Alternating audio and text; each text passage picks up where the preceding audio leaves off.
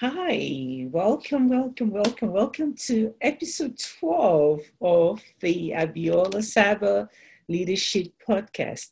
Episode twelve already. Wow, how exciting. This is truly, truly, truly amazing. I am truly, truly thankful. Abiola Saba Leadership. Welcome to Abiola Saba Leadership Podcast, a podcast that ignites leaders to lead their purpose into manifestation, manifestation and fuel their greatest leadership success. success. Now, here is your host, Abiola Saba.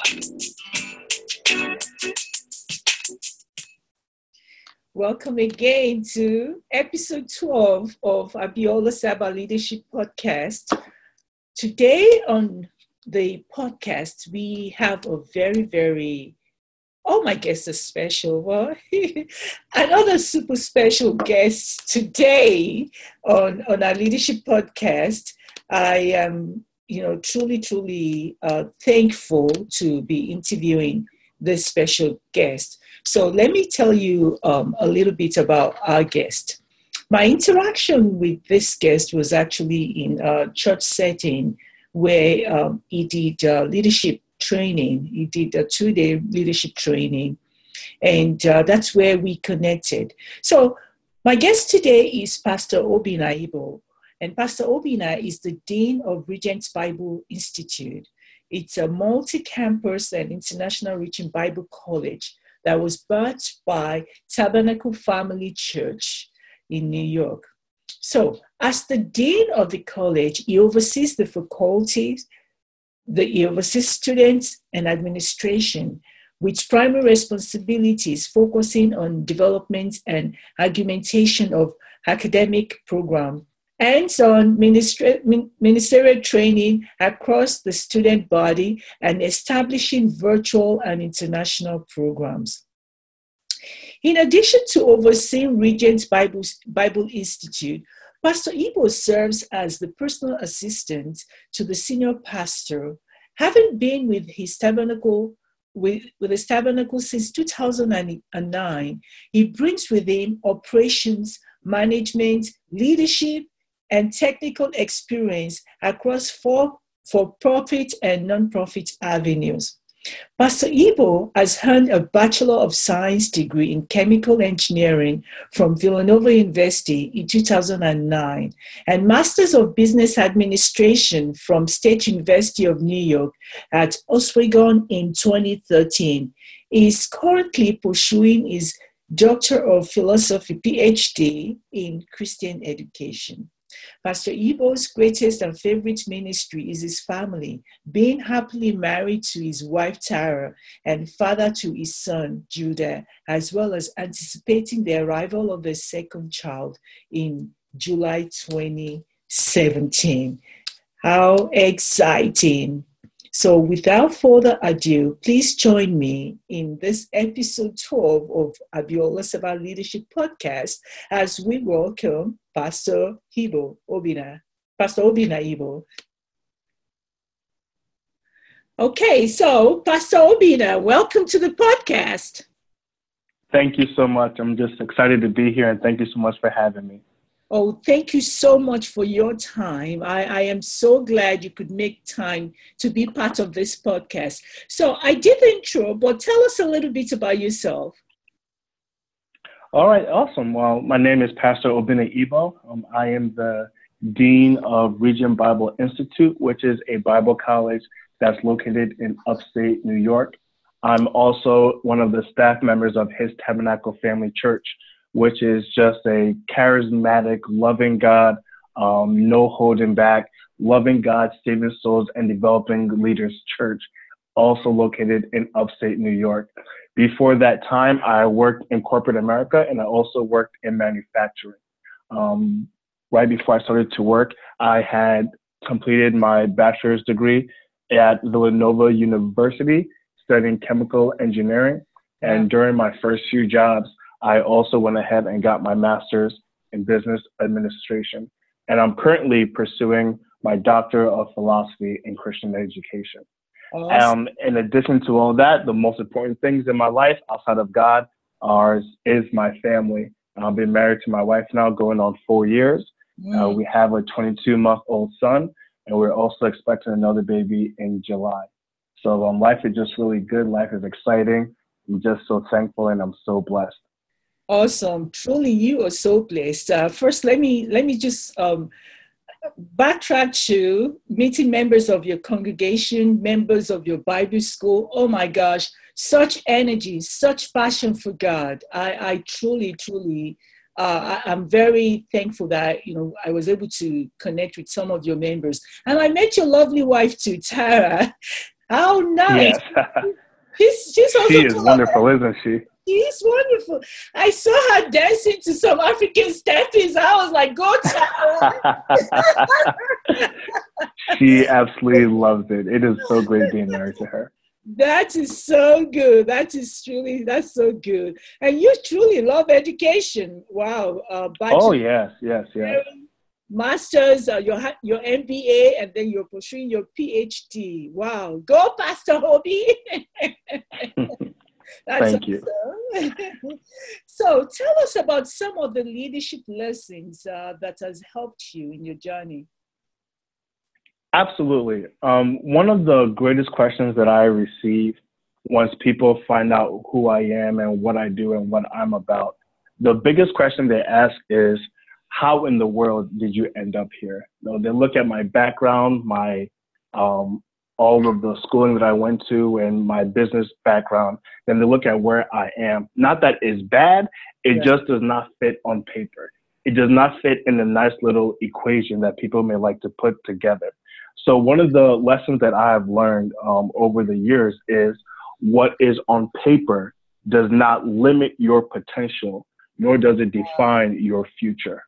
If I had just wanted to allow what was on paper to limit me, then I might be in a lab, or I might be, you know, working in, in business. Not that any of those things are bad, mm-hmm. but if that's not where I believe God has called me to be, I could allow what's on paper to not limit me.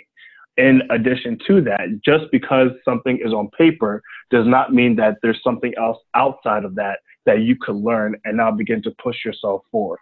If you had told me back in two thousand nine or two thousand five or so that I would be working within a church organization and I would have helped to build a Bible school from the ground up, I probably would have told you that you were crazy. Why? Because I was thinking at what is on paper and what is that normal trajectory that society would put. But I'm just so glad that over the years, I learned to take a step back from what is on paper, really figure out what my purpose is, and begin to chase after that, both inside the classroom and outside of the classroom. So my encouragement to people is, regardless of where you have come from or what is set on, on paper, yeah. if you believe that what you are called to do is not on paper, do not fret. Do not give up. There will still be an opportunity down the road, either be through further schooling, either be through a divine um, connection with so- someone, or either be through you yourself going online, getting books, you know, doing what you need to do to right. get that technical experience. Once yeah. you begin to get all that, doors will then begin to open. And then what you have done in the past, it will not only accentuate where you are going to go. It will never be lost. It will only accentuate. Wow.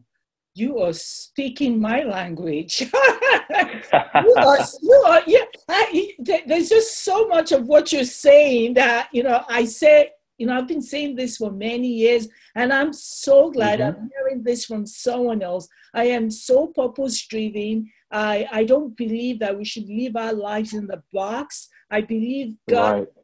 giving us a lot of potentials. And I believe, you know, we have not even tapped into a lot of those potentials. And, and I'm so thankful that you're sharing this. So my, my next question to you, because you did mention purpose, and um, I've mm-hmm. come across leaders who keep, who ask questions like, well, how, how do I know my purpose? How do I know my purpose? Can you maybe right. tell your story, or just speak generally as to how people can can discover their purpose, especially as leaders? Right. Well, um, as a faith leader, one of the biggest ways definitely is going to be seeking spiritual guidance. And that is just from prayer. Um, that is from fasting. That is from seeking the Lord. Now, that's from a faith-based standpoint. If you are not faith-based, if you're not faith-driven, that does not mean that you cannot still find out your purpose. So from a secular standpoint, there are two things that I would like to submit. The first one is, what is the void in society that needs to be filled? Mm-hmm. I do not believe that any of us that have a unique purpose, and that key term is the word unique. Mm-hmm. Um, if somebody else is already doing it, for you to go do it in that same capacity is not unique. It is good. It may hold you over, but that may not be purpose. Yeah. I do not believe that we were created here on earth just to follow in somebody else's footsteps and do the same exact thing. It has got to be either different or it's got to be greater. So oftentimes we can take a step back and look at society and ask, what is the void that society needs to be filled? What skill sets do I have? And can we now marry those two up? Because the minute that society finds that you have something that will fill a void that they need, doors begin to open, checks begin to be written to you, and your phone starts to blow up. And that's where, you know, part of your purpose can be found. Um, secondly, and this one is a lot more practical. Yeah. We can all go throughout our day and we can find that one or two things that just frustrate us so much. It drives us crazy. We yeah. come back home. We talk to our spouse about it. We yeah. tell our kids about it. It's that thing that frustrates us. Yeah. And what I have learned is that that thing that frustrates you is probably your calling to fix. Right. And, and um, so personally speaking, one of my frustrations comes from organization and administration. Yeah. So I know that that's one thing that frustrates me. So wherever I go, it does not matter in what location or what capacity, I'm always administration and organization driven. I've taken my frustration and turned it into part of my purpose. Awesome. Awesome. I love what you said about uh, discovering your uniqueness. Uh, the example from uh, fast food restaurants, McDonald's is different from Wendy's, from Burger King. So absolutely, your uniqueness and just serve it to the world. I am so passionate about purpose. As a matter of fact, my next book, uh, my second book will be out in March, and it's titled The Purpose of My Life. I uh, people have um, used success to define purpose, but I, I I mentor and coach some successful people who are not quite happy. They're not fulfilled, but they have all this mm-hmm. tattoos behind their names, and people look at them like, oh yeah, that person is walking in their purpose, but these people are not quite fulfilled because they're really not walking in your purpose, in, in their purpose. Exactly. Thank exactly. you. Yeah. Thank you for explaining that. Thank you for breaking it down, because it's so, I mean, someone like you with an with an engineering degree, with an M B A, and ending up in church, I you have to be purpose driven to do that. Absolutely, absolutely.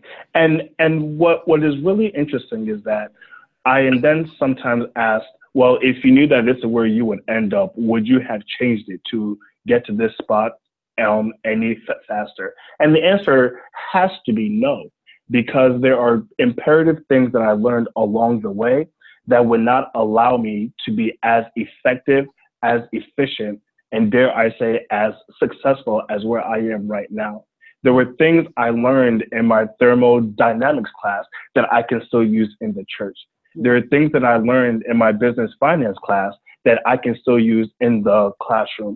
Once you begin to take all the principles and begin to see how I can apply that to everything else, there is nothing that you've learned in the past that can be lost. Absolutely nothing. And that's always a very encouraging piece. Yes. I love that. I love that. I, I also like what you said earlier on, uh, matching whatever it is that, you know, like what pain you feel or what you feel you're good at, matching that, you know, to a skill. Like go online, just do something to enhance that skill. I come across people Uh, this, some of them are believers who say, oh, God told me I'm going to be successful. God told me I'm going to be this or that. But they're sitting down. They're not really doing anything on it. They're waiting for that. Absolutely. Gospel, like God would come to them and actually say, this is it now. Here is it. You. But I, I love the fact that you said, yeah, just empower yourself, educate yourself, work on your skills to really step in that purpose. Don't just sit down and say, oh, yeah, my purpose is this and expect it to just happen. So thank you. you for sharing that too. So my next question to you is, um, what, what questions should um, leaders be asking their team? What questions uh, should leaders ask? Uh, my mentor and um, partner, John Maxwell, always says, um, you know, they, they, the quality of a question is the quality of answer you get. And great leaders mm-hmm. ask, ask good questions. So what, can you just give us some suggestions of what Uh, questions leaders should be asking their team? Absolutely.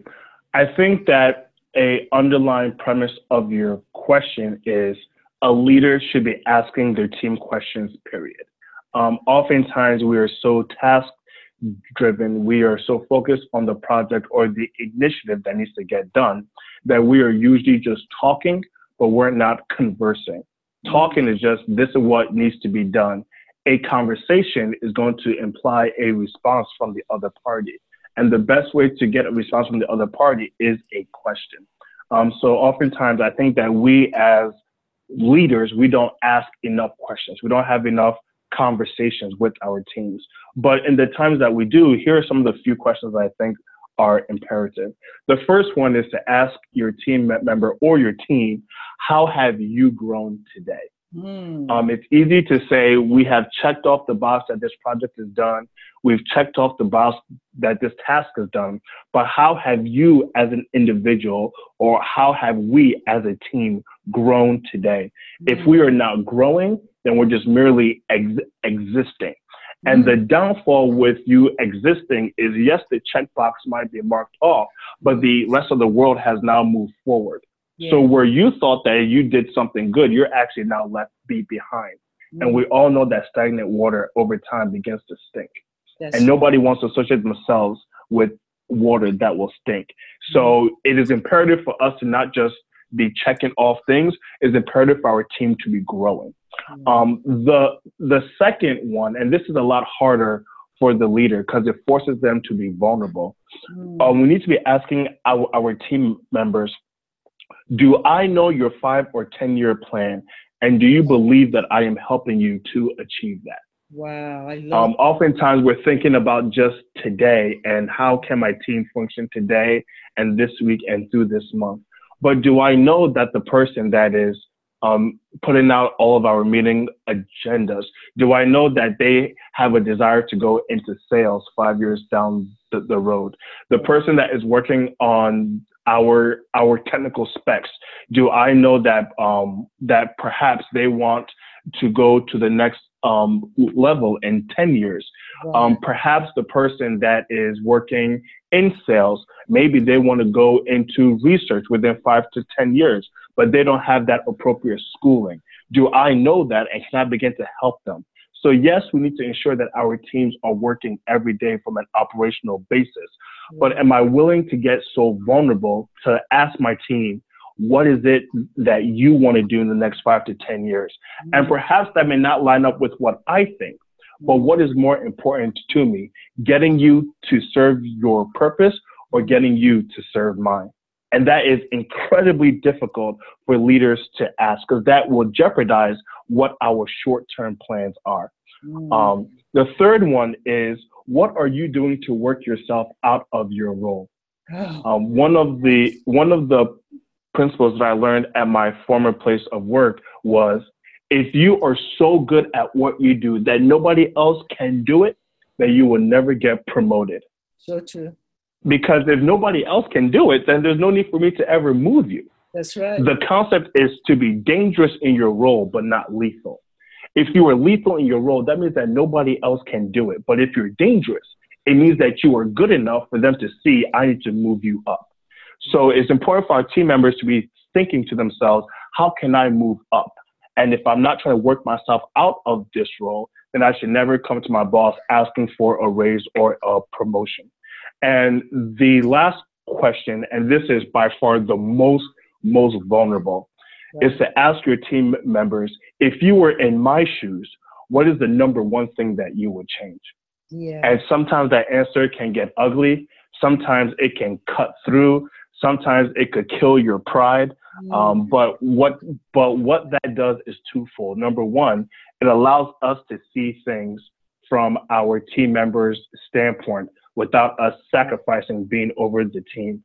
And number two, which is more important, I believe, is so it allows your team to know that you value what their input is. Yes. A team member, I believe, even if you don't change that thing, they will be a better team player knowing that at least my voice was heard. Right. And I believe that it's important in this time and age, especially as we are working with more and more millennials on our team. Right. They need their voice to be heard. It may not be that you do it, but their voice cannot be silent. As you can see with the expansion and the explosion of social me- media, oh. the millennials, they need their voice to be heard, either be Facebook, Instagram, Twitter, whatever it may be. You just have to hear my voice. You can like it, dislike it, heart it, oh. laugh at it, whatever it may be, but at least let my voice be heard. Do not silence my voice. Yeah. So I believe that we, as we continue to allow their voice to be heard, there will be a greater appreciation and a greater desire to remain on that team. Wow. You shared so many powerful nuggets. Uh, let me let me tap into two. The first one um, is trying to walk you, for you to qualify for the next level, you, someone mm-hmm. else will be able to do what you're doing now. And I, mm-hmm. I remember five years ago when I learned that concept. I actually learned it from Toastmasters. And currently I'm um, area director in Toastmasters. And Toastmasters is a volunteer organization, just like churches.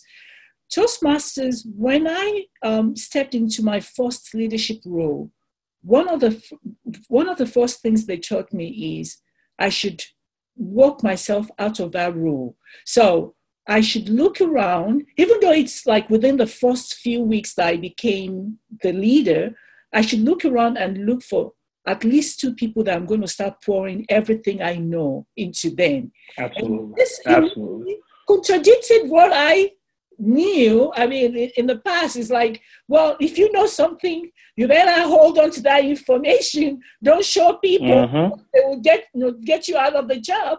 But then they taught me the opposite, that no, you have to really start pouring into the next president. I'm saying, wait a minute, I just became president. Can you give me a chance first? They're like, no, because you are not a good leader if you cannot successfully hand the baton over to somebody else. And the mindset Absolutely. just well is like, oh, wait a minute. Uh, um, some some leaders in the past that I even know, they would want the person coming after them to fail just so they can show that, yes, see, I did a great job. So this is a real big uh, change in mindset. And um, I- I'm sure you're familiar with Simon Sinek about how he is really in for millennials. He re- is really in for the younger generation, for their voices to be heard. Because if Absolutely. we in our team don't pay attention to their voices, then what would happen is that, I mean, these people have access to social media. Some of them have so many followers, you know? So if they're in a team, we're better off listening to them. We're better off paying attention to them. Otherwise, we don't. Well, guess what? They have the they have the platform where someone else will pay attention to them. So thank you so much for sharing that. Those are great nuggets. So my next question You're welcome. to you is, um, do you have daily habits? Do you have um, habits that you do? I mean, is there any habits that um, leaders should follow on a daily basis?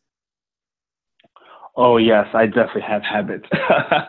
um, One of the habits, um, it actually starts on Sunday nights. You know, Sunday I go to my place of worship, hang out with friends, family, all that. But then around the around the evening time, um, I begin to actually lay out how I think my week is going to go. And I use that operative word think because it's bound to change.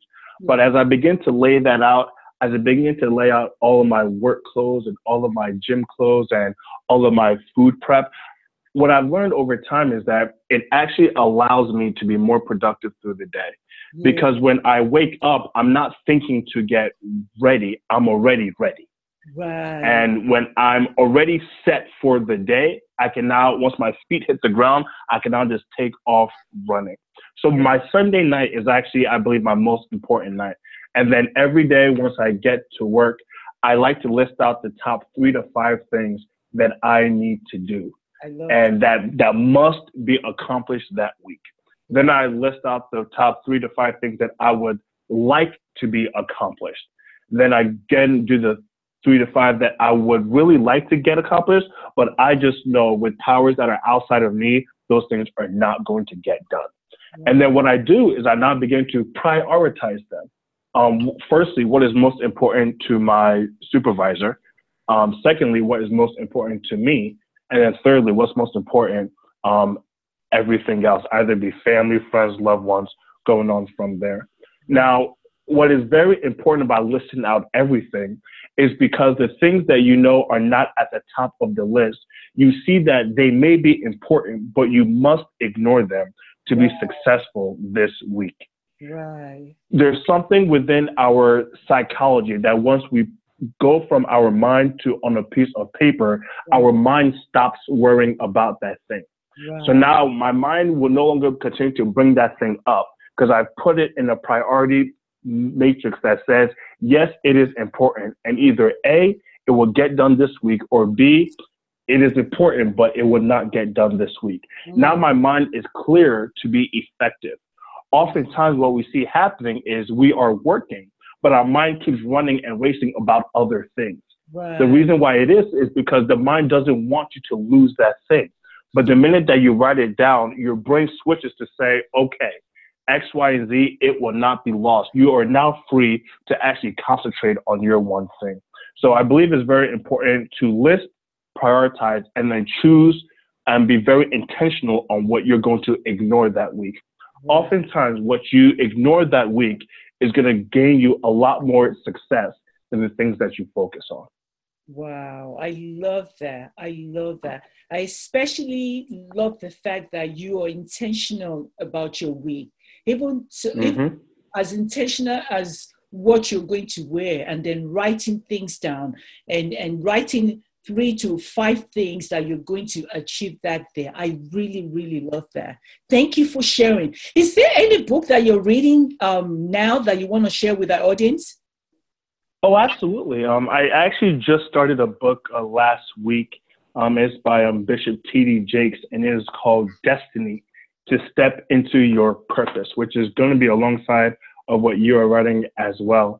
And this is a sequel to his previous book that is called Instinct. Um, and instinct basically is that thing that you can't put your finger on, but you just know that when a situation arises, you just move.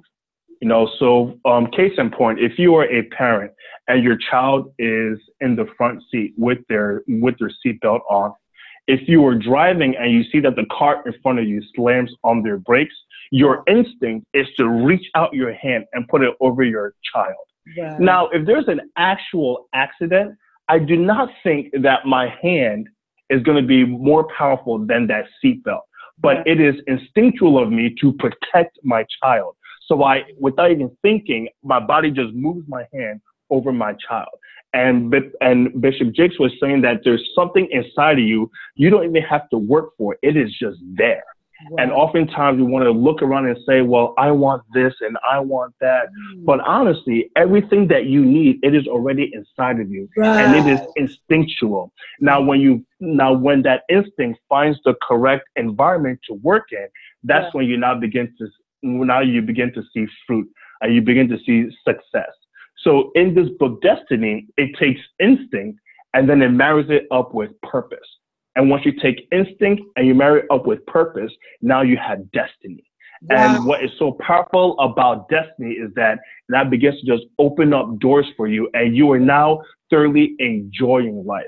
You're not just moving through life. You're not just showing up. You're not just collecting a paycheck.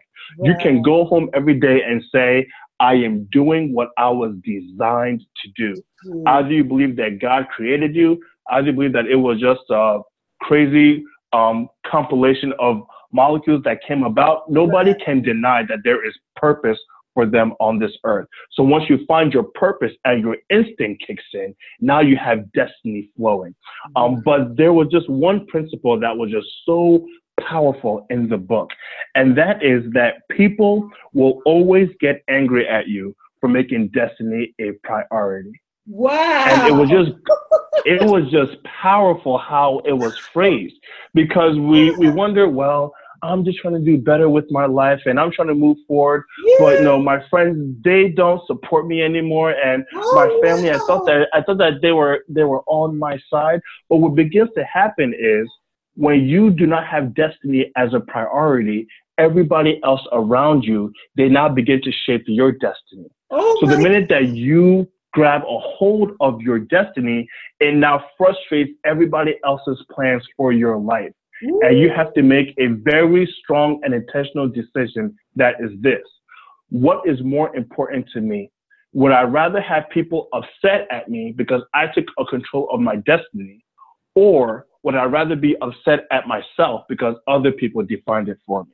Wow. And that was just so powerful. It was just so powerful. Oh, and I I truly, be- I truly do be- believe that as we continue to really grab hold of our purpose, yeah. let our instinct lead that, if we are all purpose-driven, not just the amount of things that can get done, but the quality of life, the quality yes. of people from, from an emotional standpoint, from yes. a spiritual standpoint, from a mental standpoint, it is just going to just increase. And these are things that may not be able to be measured tangibly, but we can look and then we can see my family is being changed. My yeah. ministry is being changed. My society, my community is yeah. being changed, because everybody is so purpose-driven yeah. and destiny-minded. But when people are not, everybody yeah. else is just running around trying to get to a place, yeah. but then everybody else around them is trying to tell them how to get to that thing. So number one, I'm not achieving my destiny. And number two, other people are trying to tell me how to get to that. Number three is, if I don't obey them, then they get mad at me. So now everybody is upset with me and I'm upset with myself and I've gotten nowhere. But destiny eradicates all of that and says, I am going forward. And what's also great about destiny is that it is contagious. Once people begin to see that you are destiny driven and you are moving forward, they will jump on board. They will start to write checks. They will start to, you know, come alongside you. Whatever it is that you need, resources begin to open up when yeah. destiny is so apparent. But people are not going to contribute towards you or volunteer or want to work with, with you if they think that you're not going anywhere. Because if you don't get anywhere, neither will they. Yes. So there are just so many phenomenal aspects about destiny. And I would just encourage anybody, um, if you really feel as if your life does not have that direction that you need, please pick up this book, either on Kindle or hard copy. It's not that long of a read. It's only about two hundred pages long, but this book would truly transform your life. Can you give us the title of the book again? Yes, it is called Destiny, How to Step into Your Purpose by T D Jakes. Oh, awesome. I am getting it today. Oh my goodness. I, I, The things you're sharing from the book, I'm definitely getting it today. My top of um, line read right now is um, The Circle Maker by Mark uh, Batterson. Have you read the book? No, but I have heard of it. Oh my goodness. Pastor Obinna, you need to get that book, The Circle Maker. oh, oh, you need you, you need to get the book. I, I not only have the book, he also has um, a membership site online that really breaks things down. And he's a pastor, he's, he's, he's a man of God. So I, mm-hmm. I, just, um, I uh, a few days ago, I joined members of his inner circle, because when I started reading the book and the, the Jericho story and started breaking things down, I'm like, this is for me. So I encourage you to get it. As a blessing for you too. Okay. And that, and that is called The Circle Maker, correct? The Circle Maker, yes. By Mark. Okay, Batterson. Great. Yes. Wonderful. I'll look into that. Yes, yes, yes, yes, yes. So um, how can leaders grow themselves? How can leaders grow themselves? Okay. Um, firstly, I believe either it be faith-based or either it be secular-based, that every leader needs to be submitted under somebody else in terms of um, leadership and, and guidance. This is a spiritual principle. Yes. Um, even Jesus himself, he still would take out time early in the day and go pray to the Father. He knew that he could not do it all on his own. And even from a from a secular standpoint, a C E O still reports to a board. That's you know, um, a a board that may have the infinite amount of power. You know, if there is corruption w- within that company, there is a higher organization that can still come and um, take care of things. So no matter at what level you are at, it is always important for us to not think that we are too high to yes. submit under someone. Mm-hmm. Um, secondly, is to be very intentional with your leadership development. Mm-hmm. I think that oftentimes we are intentional with a lot of things, but not in growing as lead leaders. And as you begin to have a family, as your business begins to grow, it becomes very, very difficult. But that does not mean that you just have to put it off to the side. You have to make out time to be reading every day. You need right. to make out time and make a goal for how many books you're going to read. Right. You need to make a plan and begin to strategize from a financial standpoint. What leadership programs, what leadership conferences are you going to, to be going to? And also, there's a lot of times that we say that we don't have time, but think about all the times in the car, the right. times, you know, in the shower, the times where you right. may be eating by you, yourself. Right. With the availability of technology, right. um, we can listen to leadership podcasts all day.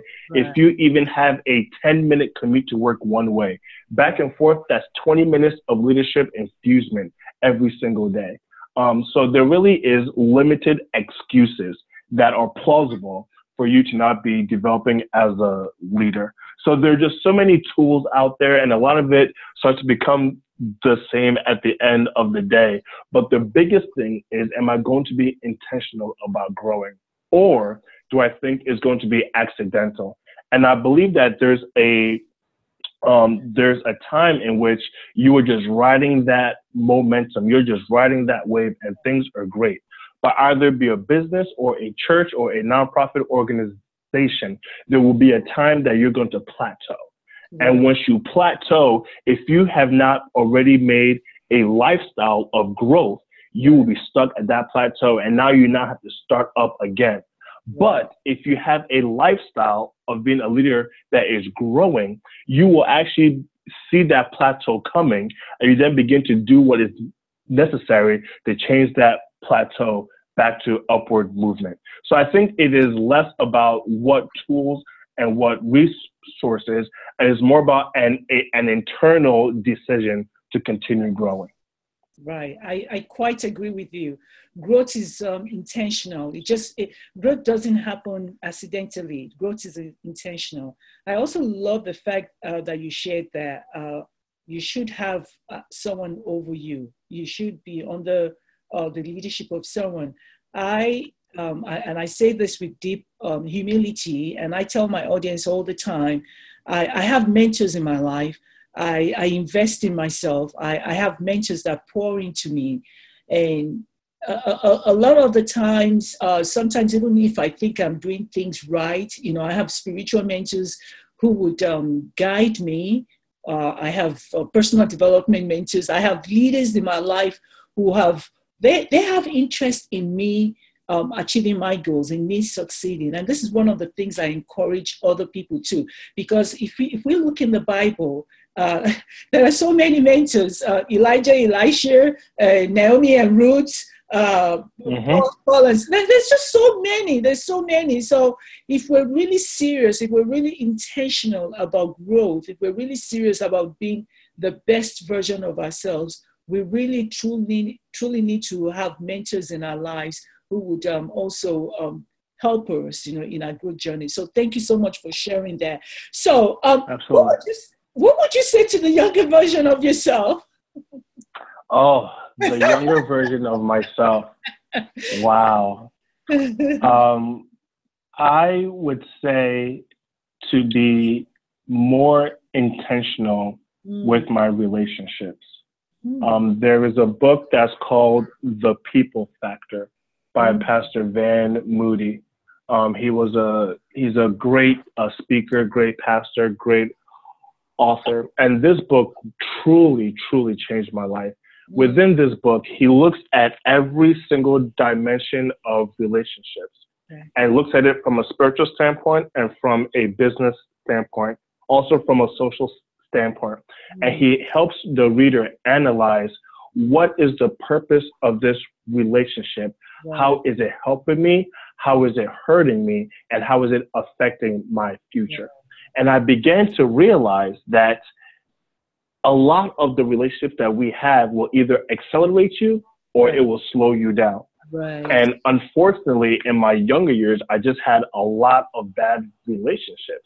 Mm. And when I say bad, I mean bad in the sense of it wasn't contributing to my future.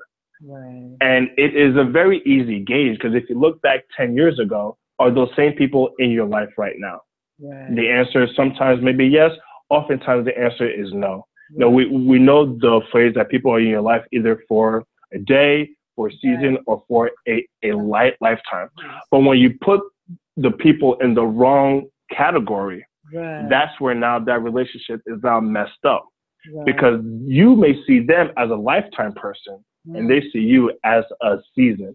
Right. You may see them as a season, and they see you as a day. Right. And that's where now frustration comes into play. That's where now wounds are coming into play. And because we are wounded, we now restrict ourselves from actually having meaningful and fruitful relationships down the road. So if, if I had to give myself one thing, it would be to check the relationships. And again, not every relationship is bad. You don't have to just be a one-person show. That is not wise. But every relationship, is this for a day? Is it for a season?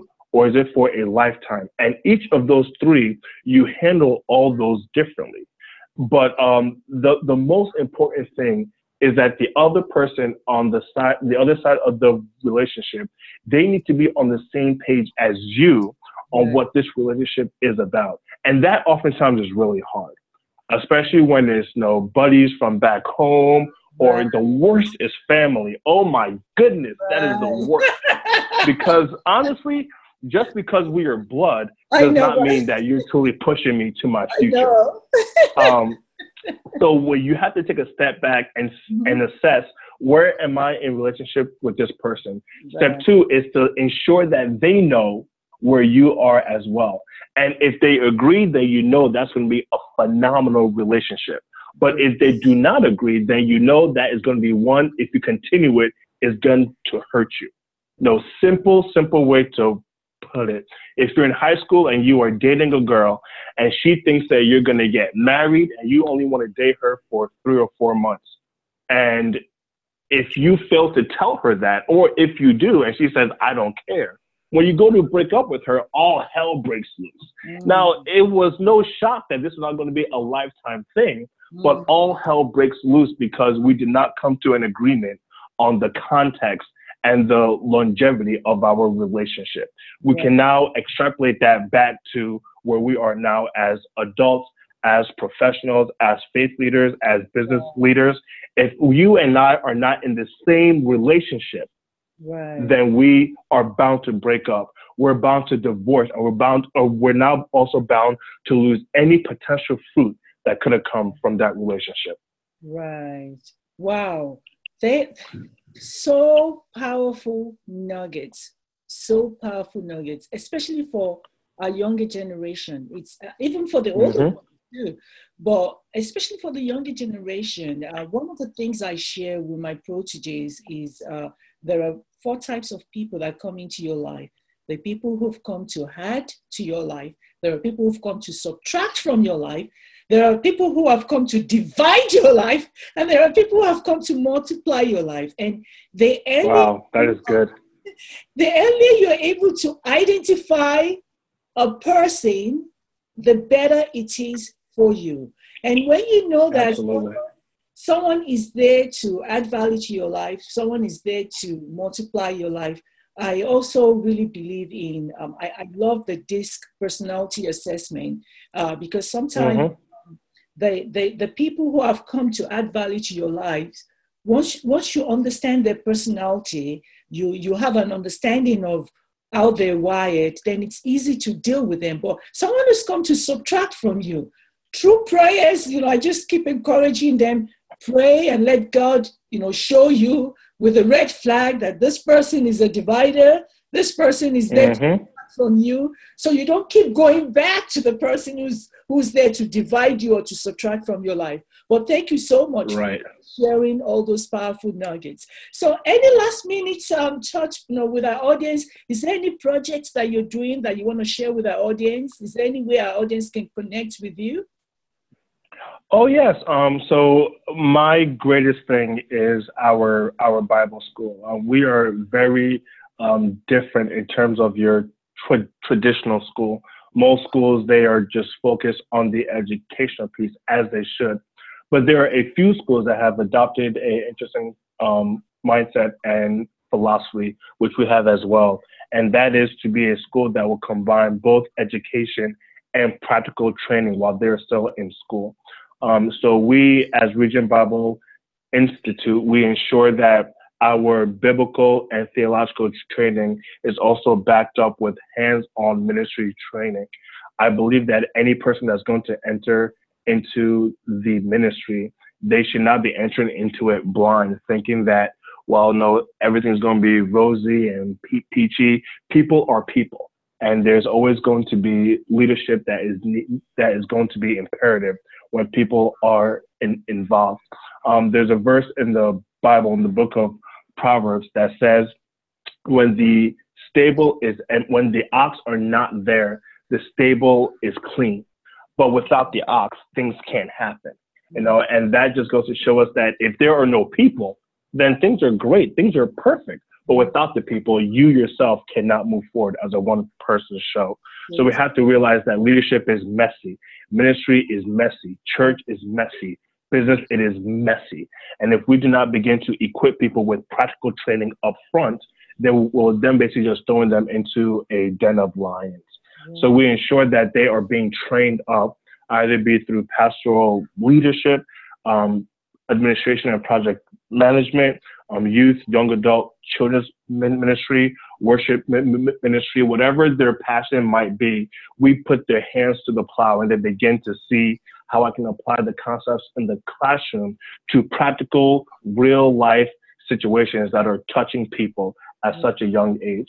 Um, so if anybody is interested in that, uh, feel free to go online and check us out at our What website? Just Google Regent Bible Institute or go to regent bible institute dot com and you can then begin to peruse the information there.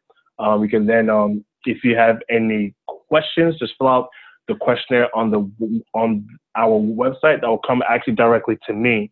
So I'll be the one that will be answering those for, for you. And we have our fall term that'll be starting up end of August. And also, we're very costly. Effective. There's absolutely no other school you can find that has as low rates as we do. We offer a two and a three-year program, and we offer an online program as well. Awesome. So um, it, it's just great to be to be building that and to see that there are students that are passionate about um, full-time ministry or just taking their ministerial skills, amplifying them, and then taking them back to where they are today. So that's really the biggest thing that I'm involved in. Awesome. Wow. Thank you so much. I love the theory and practicality of things. Thank you so much. I'm going to put Thank you. Uh, the link um, to Regent's Bible Institute. Is it Institute? Of, uh, I'll put a yes, link. It, it, Go ahead, Pastor Obi. Oh, I would just agree with you. Yes, it's Regent Bible Institute. Okay, good. I'll put the link in the show notes so that our listeners can easily um, access it. I thank you so very much for your time. Phil, I feel really honored that you, you responded, that you honored this invitation. Thank you so much for being a blessing. Um, on behalf of my audience, I say thank you too. And love to Tara and love to Judah as well. Wishing you, your family, the ministry, all the best for twenty seventeen, and uh, and and I, we just wish you the best. We're, we're so thankful that you, you were able to make this um, podcast interview. Thank you, Pastor Obi. Thank you so much, and I just pray that the Lord continues to open up doors for you, Amen. Continues to just grow every part of your ministry, of your training, and I just also pray that two thousand seventeen will be a breakout year for you in Jesus' name. Amen. Yes. You have been listening to Abiola Saba Leadership Podcast. To get exclusive access to Abiola's free training, visit abiola saba dot com. abiola saba dot com and join her email community. If you have enjoyed this episode, please subscribe, rate, and review. Until next time, remember, great leaders don't just lead. They empower others to lead in areas they are passionate about.